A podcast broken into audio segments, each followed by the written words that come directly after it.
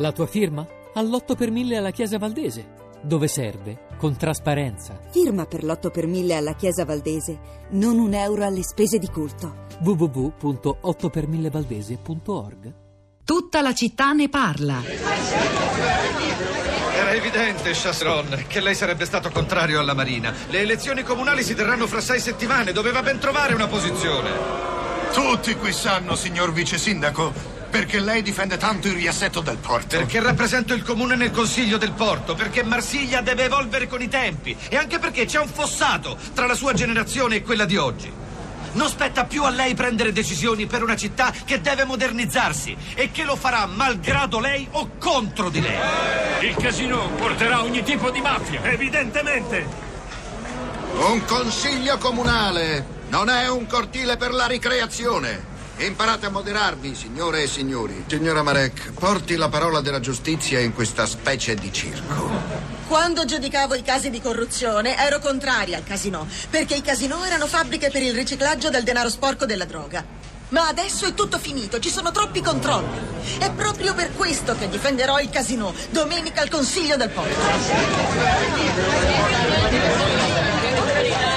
Questo era un estratto da Marseille, Marsiglia, la serie televisiva francese creata da Dan Frank con protagonista Gérard Depardieu nei panni di Robert Tarot che dopo vent'anni passati come sindaco di Marsiglia si ritrova a sfidare in un'accesa campagna elettorale il suo ex protetto Lucas Barres. Allora, a proposito di eh, sindaci, campagne elettorali per le amministrative e scomparsa dei programmi, questa è la domanda che ci siamo posti oggi a partire dalla telefonata di Fabio, che fine hanno fatto le cose, i contenuti concreti dei programmi elettorali.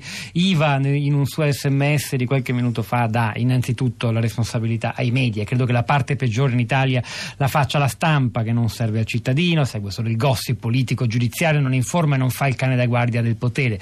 Così facendo fa soltanto danno. Questa è la, l'opinione di IVA che va messa insieme a quella degli altri ospiti che sono intervenuti sin qui nella trasmissione. Nel frattempo è arrivata Rosa Polacco. Rosa, abbiamo evocato i social network, tu ci porti materiale. E io fresco. mi materializzo insieme a loro. Buongiorno Pietro, buongiorno a tutti e buongiorno a chi sui social network partecipa alla discussione stamattina, anche a chi non partecipa perché oltre al lancio della puntata di oggi abbiamo anche chiesto mh, poco fa su Facebook agli ascoltatori come, dove prevalentemente raccolgano le informazioni sulla campagna elettorale e al momento ancora non ha risposto nessuno. Mi piace pensare che sia un bug, insomma un piccolo eh, difetto di Facebook in, in questo momento, ma forse invece ci dice eh, qualcos'altro. La sottodomanda implicita era se li andate a cercare le informazioni sui programmi elettorali. Sono sicura che lo facciano, se non tutti, molti, moltissimi, soprattutto tra i nostri ascoltatori.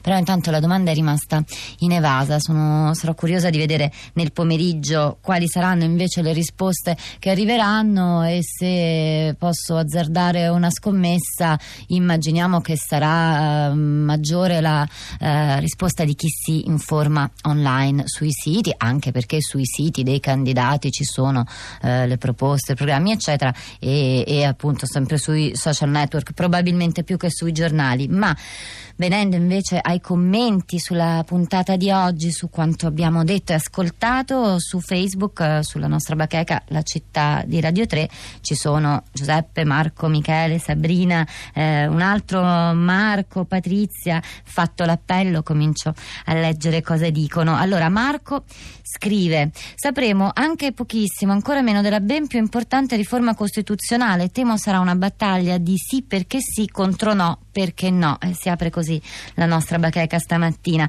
Michele scrive: Beh, direi finalmente, dopo 40 anni che ci dicono che sono tutti ladri, la corruzione, norme europee, patto di stabilità, col pareggio di bilancio si chiude il cerchio e i comuni, quasi tutti indebitati con titoli derivati partecipate, ridotti a esattori per conto dello Stato che li devolve ai benefattori che acquistano bot, almeno non sprecano carta per gli opuscoli.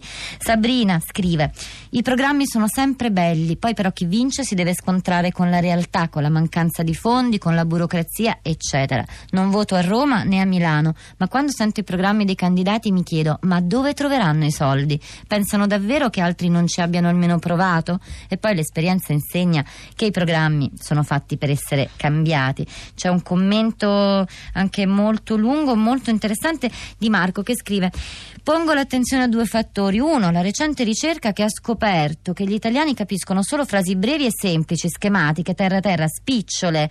E due, la politica e i programmi elettorali sono sempre più gestiti di fatto da pubblicitari, esperti di comunicazione e pubbliche relazioni. Politici veri e propri sono solo dei prestavolto e si sa che i pubblicitari hanno una concezione infantile e infantilizzante del pubblico, spesso nel disprezzo totale dell'autonomia intellettiva dei clienti, che come disse uno hanno una maturità mentale che non supera i 12 anni di media. Spesso i programmi elettorali stessi sono scritti dai pubblicitari, cito l'esempio di Anna Maria Testa che stese il programma dell'Ulivo, eh, Anna Maria Testa che peraltro è spesso voce e ospite dei nostri eh, programmi. Non si tratta più di avere l'aiuto di un comunicatore per far arrivare il messaggio politico. Il comunicatore è in toto l'autore del messaggio politico. A mio parere si tratta di una cosa gravissima perché un programma è un documento politico che traduce una visione filosofica in atti concreti. È forse l'atto più alto di cui devono occuparsi i politici e affidarlo ad altra gente che disprezza la democrazia è, non fatemelo dire, ora solo solo eh, spezzare una lancia in difesa dei pubblicitari, non credo siano gente cinica che disprezza la democrazia. A parte questo il commento di Marco era molto interessante. È di grande interesse, direi che aggiunge davvero un tassello in più per capire il tema che abbiamo provato stamattina perlomeno a, a sfiorare. Ci sono tre ascoltatori collegati, la prima è Antonietta. Buongiorno e benvenuta Antonietta. Bu- buongiorno, buongiorno. A lei la parola. E niente, io avevo mandato il messaggino perché mi sono da sempre domandata, queste persone che poi emergono come candidati, si vedono fotografati da, dappertutto, ma come vengono scelti, in quale sede e tra quali persone? Io ho provato a partecipare nel mio comune, sono nel Veneto, Gonzano Sima Veneto, e a qualche riunione sempre del PD però intanto eh, le persone che erano presenti si potevano, su un comune di circa 10.000 abitanti, eh, si potevano contare su, su, due mani, compresi i relatori, e per cui secondo me un'assenza eh, abbastanza grave in un comune, specialmente nei momenti in cui eravamo sotto elezioni per le amministrative e via dicendo. Intanto, e poi i temi trattati, un nulla. Il massimo che si sentiva dire, il pettegolezzo sul tizio che aveva eh, fatto noi, il Caio che aveva fatto il Sempronio.